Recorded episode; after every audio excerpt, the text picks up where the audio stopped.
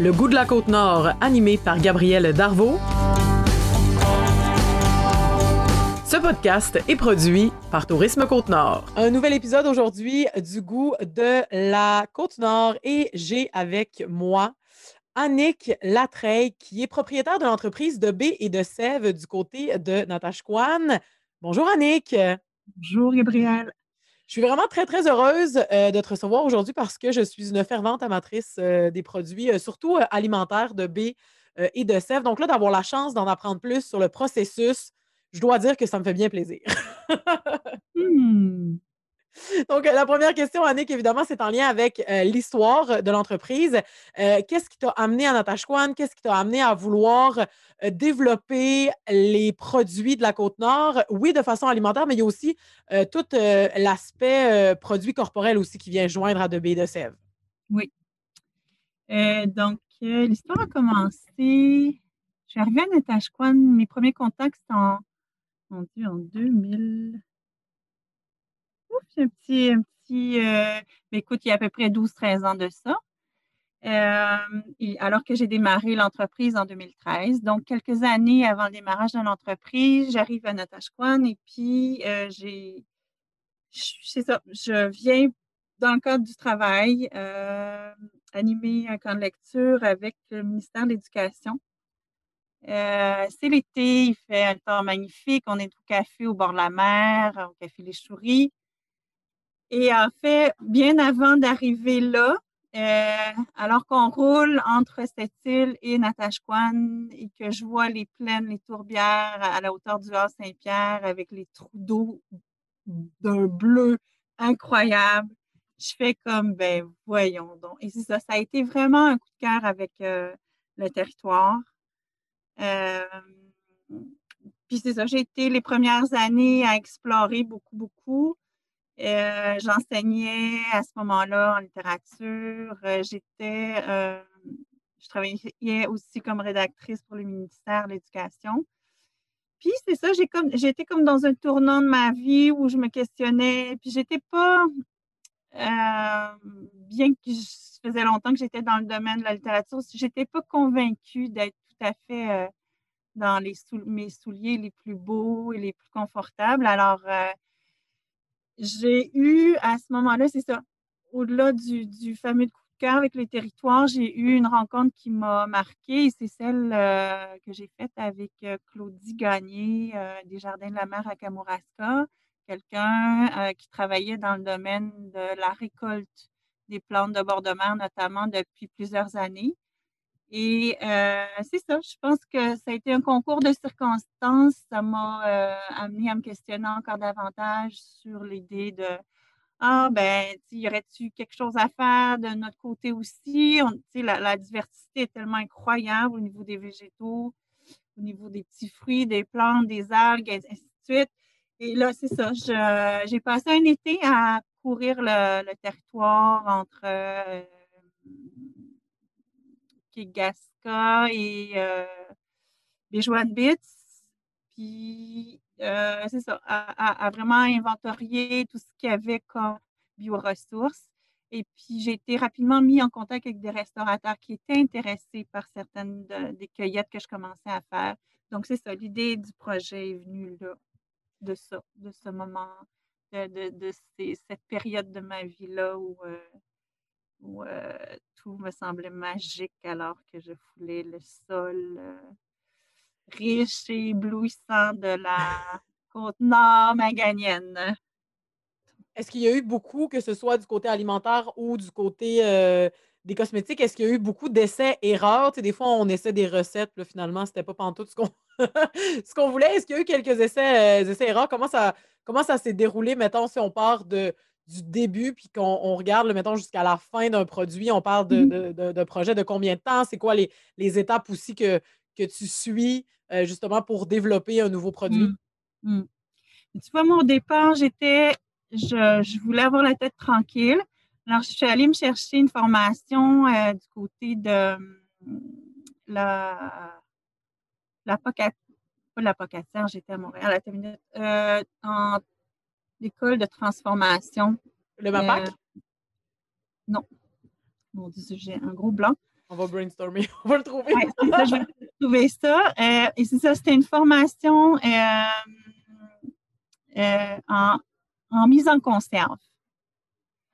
C'est parce qu'il y a au niveau des, du, traitement pour maintenir, mettons, un produit à température ambiante. Ouais. Avec toutes les histoires de température, de pH, de tout ça, en tout cas. Fait que je suis allée me chercher ce bagage-là.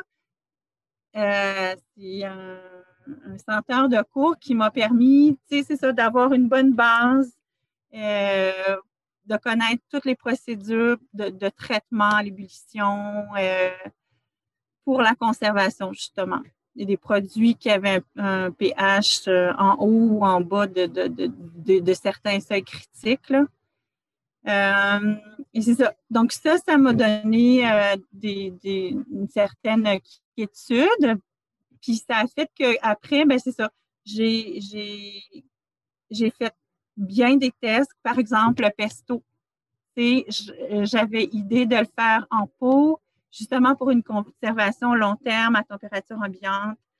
Euh, écoute, j'en ai fait des tests juste pour ce produit-là. -là, c'est comme infernal. J'en ai gâché des, du, du, persil de mer puis du, du, de mer avant d'arriver à quelque chose. En fait, euh, il n'y avait rien à faire au, niveau du côté euh, de, des traitements pour un maintien à, température ambiante.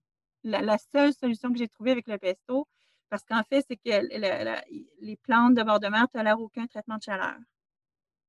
Euh, le, pesto qui était qui est devant magnifique devenait brun. Euh, au niveau des saveurs, tu perdais des parfums super intéressants. Fait que là, ben, c'est ça. Euh, la seule façon que j'ai trouvée, c'est de l'ensacher sous vide, mais ça, c'est après bien des mois sachet sous vide, puis de le mettre en congélation. C'est ma seule façon. C'est certain que ça l'a comme réduit un peu, euh, euh, ça l'a ajouté à la difficulté au niveau de la mise en marché parce que euh, au niveau de la distribution d'un produit, c'est ça qu'il faut que tu maintiennes en congélation, c'est pas toujours évident.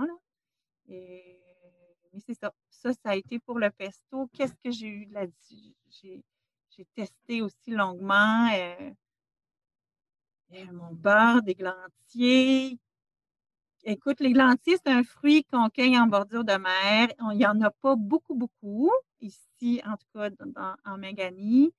Euh, mais bon, on fait quand même une cueillette éco-responsable, puis on va chercher quand même une quantité assez intéressante pour nous permettre de faire annuellement une petite production. Fait oui, c'est un petit produit de niche qui arrive à l'automne, qu'on a peut-être euh, jusqu'à la fin jusqu'à la période des fêtes. Puis bon, après, il n'y en a plus, mais ça ne fait rien. Il revient l'année d'après, puis tu sais, on, brode comme ça. Mais c'est ça, ce produit-là, ben, c'est extraordinaire, mais c'est d'un travail épouvantable, parce que le fruit en question, il est composé de 80% de pépins, tu sais. Ça prend juste quelqu'un d'un têtu comme moi pour décider de faire un produit avec un fruit de même que tu traites pendant des heures parce qu'il faut que je, le passe dans une machine à, jus, okay. pépines. je vais chercher la, la, purée qui est magnifique, qui est déjà toute onctueuse, qui est déjà toute en beurre. Mais tu sais, ah, c'est ça, ça, prend des heures épépiner. Après, je dois filtrer. Mais comment filtrer? Je dois ajouter euh, un jus de pomme que je fais maison avec des pommes du Québec.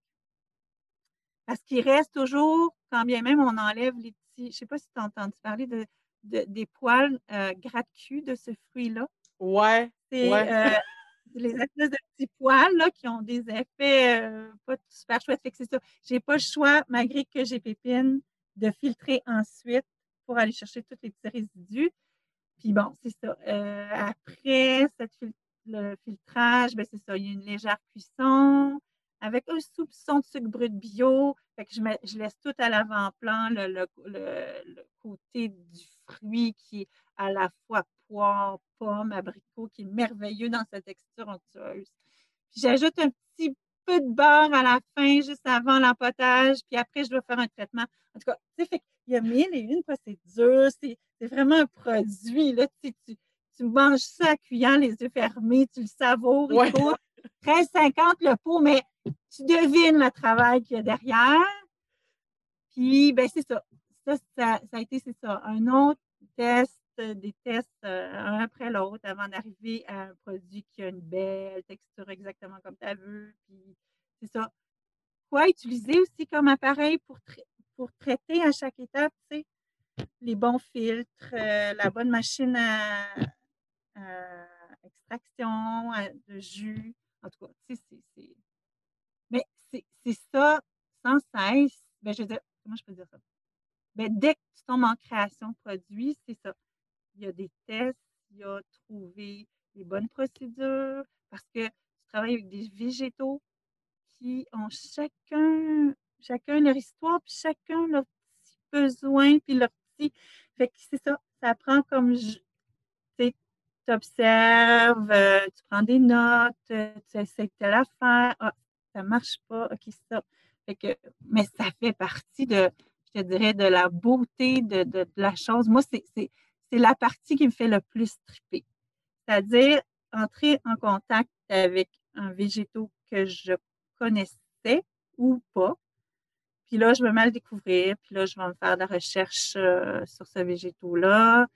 Euh, d'abord, dans son cycle, juste au niveau de savoir le bon moment où je le cueille, comment je le cueille, comment je le, je le sèche après ou comment je vais l'entreposer, je vais, je vais le congeler, le mettre sous vide pour pouvoir le produire le reste de l'année après la cueillette? Donc, ça, ensuite, qu'est-ce que je fais avec, le tu Puis, mais ça, là, le qu'est-ce que je fais avec, là, je te dirais que ça vient quasiment, là, au moment où je suis en contact avec, puis je le cueille. Là, là, ça, juste de, de, la, le, le, toucher du, de la plante ou son odeur, euh, sa façon d'être, ça me, ça me parle beaucoup. Puis ça va, d'entrée de jeu, commencer à, à, me laisser des Ah, peut-être que je pourrais faire ça avec. Puis là, ben, ça y est, c'est parti. Mais c'est le plus, c'est ce qui me fait le plus triper, ça, cette partie-là. Et en terminant, la question que je pose à euh, tous les, invités, parce que vous êtes des experts des saveurs euh, de la Côte-Nord, selon toi, Annick, qu'est-ce qui distingue les saveurs de la Côte-Nord par rapport aux autres régions du Québec? Hum. Je pense que je, regardais ça et je me disais, qu'est-ce qui. Je pense que les saveurs de la région sont à l'image de notre territoire et sont diversifiés à la façon de notre territoire aussi. on a euh, les saveurs de la mer qu'on va chercher à travers euh, tout ce qui est fruits de mer, poissons, algues. Euh, on a les saveurs de ce que j'appelle le terroir de nos petits fruits, mais le terroir de nos petits fruits qui est d'une richesse sans pareil parce que euh, on va dans différents milieux pour nos petits fruits. Hein. On va en mm-hmm. forêt, on va en tourbière maritime, on est dans les dunes tantôt. Fait que, au niveau de la, la chicoutée euh, qu'on trouve ailleurs, euh, qu'on ne trouve pas ailleurs, les rêles des marais, les rêles canneberge, les rêles vindida, ça, c'est des fruits qui s'ajoutent à, aux, framboises, aux bleuets, d'un peu toutes les régions. Ensuite, euh, ben, c'est ça. Comme d'autres régions, on a la forêt boréale, donc on a euh, différentes plantes sauvages, différents champignons. Mais c'est ça. Je trouve que ce qui nous distingue, c'est vraiment peut-être justement cette richesse de notre terroir, de nos, euh, la diversité de, nos milieux, qui vient teinter le goût de, de ce que le goût de notre côte nord. Euh, évidemment, la meilleure façon de découvrir les produits, c'est de, se rendre à Natashquan. Je pense que c'est la. ou de se rendre en Méganie. Je pense que c'est la meilleure façon de, découvrir les, saveurs en les savourant sur place. Mais euh, tu as la chance d'être disponible. En fait, les produits de Baie de Sèvres ont la chance euh, d'être disponibles pas mal partout au Québec parce que je crois qu'on peut commander en ligne. Oui, oui. On a notre boutique en ligne. Puis on a aussi, ben, différents points de vente euh, euh, sur la côte, un peu à Montréal, un peu euh, dans, on a un point à Rimouski, donc dans différentes régions du Québec. Là. Eh bien, merci beaucoup, Annick, d'avoir pris le temps avec moi aujourd'hui de me parler de ce magnifique projet qui est de Baie de Sèvres. Merci, Gabrielle. Ce podcast était une production de Tourisme Côte-Nord. Si vous souhaitez commencer la planification de vos vacances dans notre coin de pays, on vous invite à visiter notre site internet au www.tourismecôte-nord.com, sur Facebook sur notre page Tourisme Côte-Nord ou bien sur Instagram Côte-Nord Québec. Au plaisir de vous croiser prochainement.